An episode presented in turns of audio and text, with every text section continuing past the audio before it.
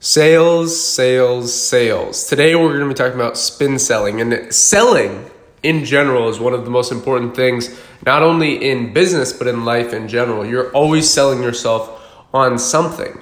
And realizing that not only are you always selling yourself, but somebody is always selling something to you. Every day we're inundated with advertisements, other people trying to convince us things, influencing. And that is why studying sales, even if you're not necessarily a traditional salesman, quote unquote, um, it's important to learn and to understand at least the framework behind some sales. So, Spin Selling is an absolutely incredible book, and the acronym SPIN can really, really help you, um, even when you're in a high pressure situation, to realize that making sure, you know, he who asks the most questions is winning the conversation. So, kind of these questions were um, formulated after uh, 12 years of research by this author and 3,500 sales calls. 35,000 sales calls, my apologies.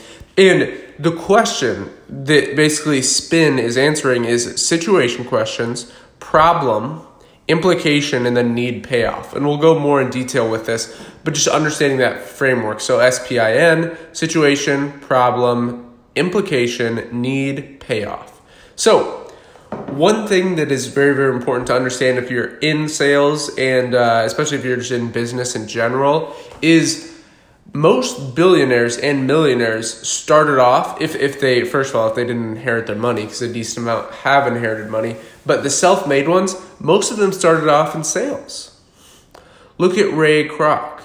Look at elon musk. Look at um, mark cuban. Look at sam walton. All these guys they they did this when they were young. You know elon musk flew from south africa to canada with a hundred dollars in his pocket, kind of lived this nomadic life in Canada, traveled around, took odd jobs. He had to sell himself to people, and he eventually, you know, went on to found Tesla, SpaceX, all these different things. But you have to sell the ideas. He is an idea selling person. Ray Kroc, founder of McDonald's. Obviously, there was he purchased it from the McDonald's brothers but he made it what it is today. They were just kind of focused on having one location. He franchised it. He was a master of franchising and a master, master salesman. He spent his whole life and his career basically before McDonald's being a traveling door to door salesman. And you know, the stuff he had to sell was insane. He used to have to sell paper cups. Like you remember the little Dixie paper cups? He would sell those. And these are just a few examples. You know, Mark Cuban did door to door sales. Um, so many powerful people started off in that situation. And the reason this is important to uh, to at least practice, you know, if you're listening to this and you don't know what to do, I recommend get a sales job. It teaches you fundamental skills that you can apply to anything in life. And it's a lot better to get paid while you're learning than to pay to learn. So it's a lot better to have actual like, you know, jump in, you know, as Amish say, if if you're uh, worried about starting something, jump into it, and next thing you'll know, it'll be halfway over. And it's the same with learning these these vital skills for standing up with your for yourself, negotiation. Um, you'll need these skills throughout your life, and especially since we're kind of our society is basically moving towards eliminating the middleman. You know, in real estate, in uh, car sales, all these different things, eliminating the middleman that does the negotiation for you. So it's important that you not only be able to learn these things so in large situations you can apply these, but in little situations, you know, day to day things, selling yourself, persuasion, influence, all these different things are so important. And in a sales situation, asking the right question is so crucial. That's why implementing SPIN, S P I N, can be so transformative. Again, this is backed by 12 years of research and three, 35,000 sales calls. That's, that's a lot of sales calls. So, you know, again, if uh, you're looking to make some money, I think one of the interesting thing with sales and why a lot of people are attracted to it is at a nine to five job, there's a cap on your salary. You know, if you're getting paid $12 an hour, there's a cap on how much you can make. You know, no matter how much time you put in, no matter how much overtime, there's a cap on how much you can make. But with sales, there's no cap.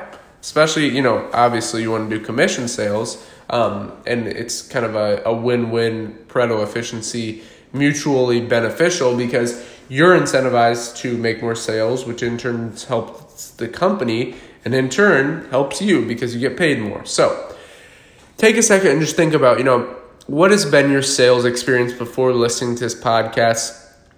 Have you read this book? If so, what do you remember from it? If you haven't, what sales techniques have you tried? What has worked and what hasn't?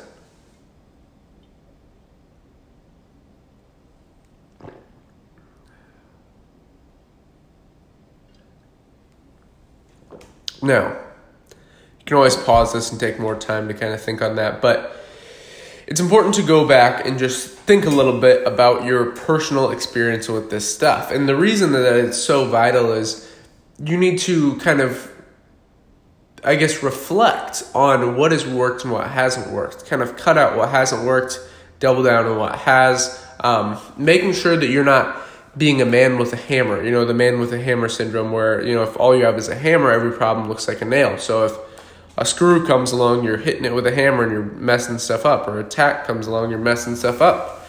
Um, and it's the same in sales. You know, if if your approach is to be aggressive, kind of right away, and kind of uh, talk very quickly and da da da da.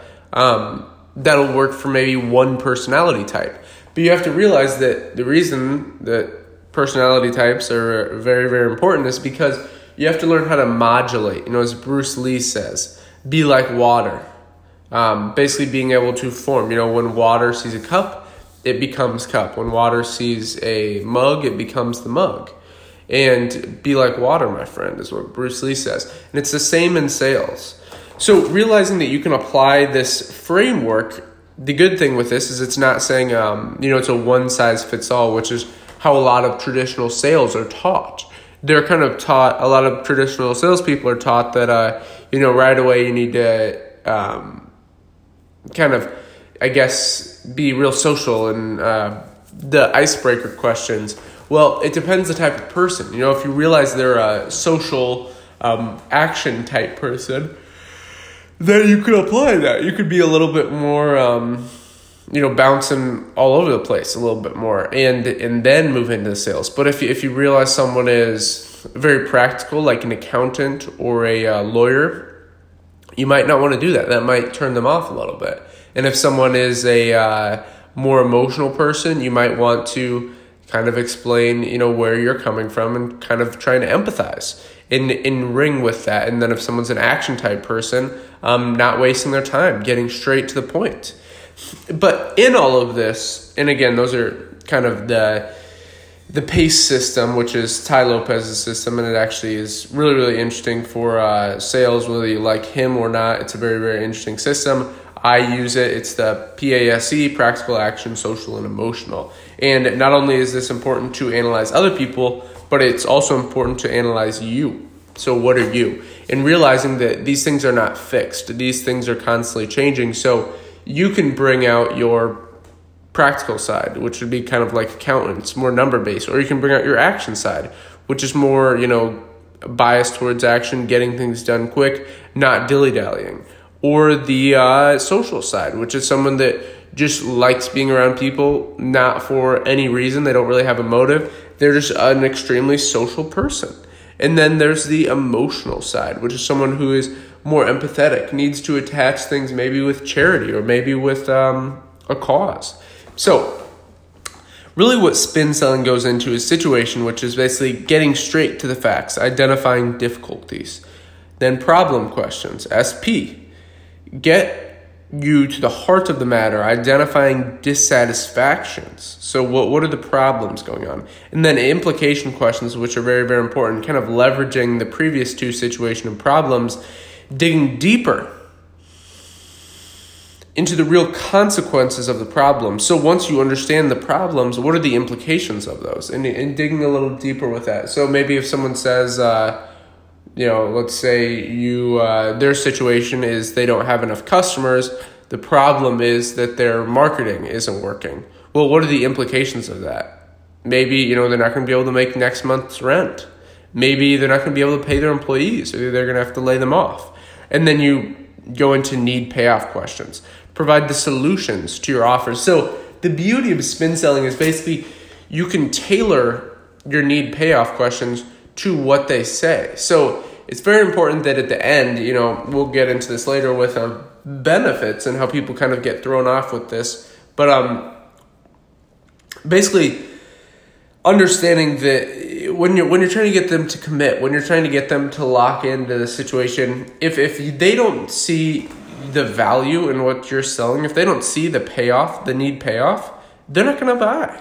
You know, they they have so many. I mean, there's tons of salespeople out there. Why should they buy from you? Well, if you basically are almost like a therapist, if you're someone that almost goes in like a doctor and goes, okay, what are what's what's the problem here? Like a surgeon and goes, okay, we're going to cut this out, we're going to implement this and make a tailored solution for them based off the situation, the problem, the implication, and then the need payoff. Then that ending pitch, you will have an exactly tailored solution to what they need versus a lot of people that again go in with a one size fits all solution.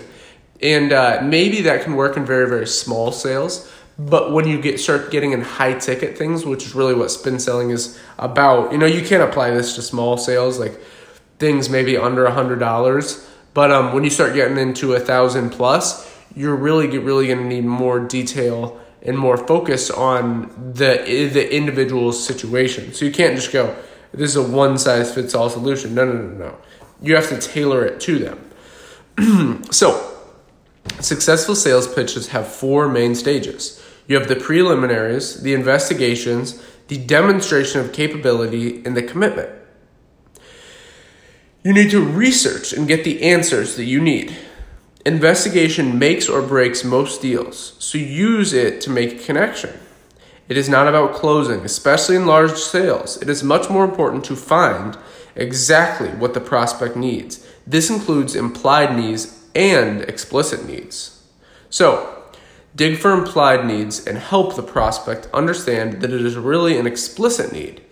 The key to this is being a good listener. So, when you're digging for implied needs, you need to realize um, you basically you need to uh, help the prospect understand that it's not an implied need, it's an explicit need. Like if next month they're not going to be able to pay the rent, they need to take action today. They can't put this off. They can't procrastinate on this. You know, if they are going to have to lay off a, a valued employee that they really like and that employee is going to lose their livelihood, they need to take action today. So, to truly understand the prospect's need, there are four vital areas you have to engage, which is spin, situation, problem, implication, need, payoff. An opening, um, basically, the opening line should focus much more on tone and setting rather than the traditional sales tactics of being overly chatty and robotic. Take a balanced approach to this. So focus more on, you know, what's going on. Are, are you talking to them over the phone? Is this a planned meeting or is this just a random interaction? So you need to tailor it again, be adaptable. You can't just be the man with the hammer. So take the balance approach with the opening thing. In the demonstration of capability stage, focus on advantages, benefits over features. Because features are just facts, where benefits show exactly how a specific product or service can meet a specific need for your prospect, need payoff. This is why offering a tailored solution to your prospects um, concerns, problems, and proactively answer objections by using implication and need payoff questions to to basically uh, to load a prospect to to lead a prospect to expressing needs explicitly.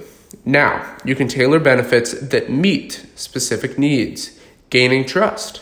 By treating the cause of the prospect's problem rather than the symptoms, you are far less likely to face objections. And this is very, very important because a lot of people kind of um, delay the objections and then at the end of the call or the meeting, they, they get a no because of this. And in the beginning, this is very important. When implicating basically anything new, whether it be spin, whether it be uh, pitch anything, any of these great sales book, um, it's important to implicate or implement one thing at a time and progress to the next when conf- or when you're confident in the previous. So before you decide a new behavior or strategy is effective for you, test it out at least three times. You can't just go into it and be like, oh, this is going to work every time.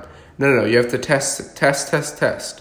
When practicing, prioritize quantity over quality. This is important, especially with um, spin. And when you're impl- uh, basically trying out new things like spin, um, it's important to do this in maybe lower risk situations. So if you're closing a ten thousand dollar client, you probably shouldn't try this brand new way, this brand new approach. But if you're doing a smaller ticket sale, you can test this out or current clients. So basically, you need to make a lot of mistakes rather than avoiding errors. So you know, learning quickly, cutting down the the pace of um, of learning. So the synthesized lesson is traditional sales tactics can throw off large scale sales. Implementing an adaptable, innovative strategy is crucial. Focus on investigating the needs of your prospect. Be a problem solver. So, highly recommend you pick up a book. This book, um, Spin Selling by Neil Rackman. Thank you very much for listening. This has been Situation, Problem, Implication, Need, Payoff. The best validated sales method approach today. Again, thank you very much for listening. If you enjoyed this episode, please leave us a review and subscribe. And until next time.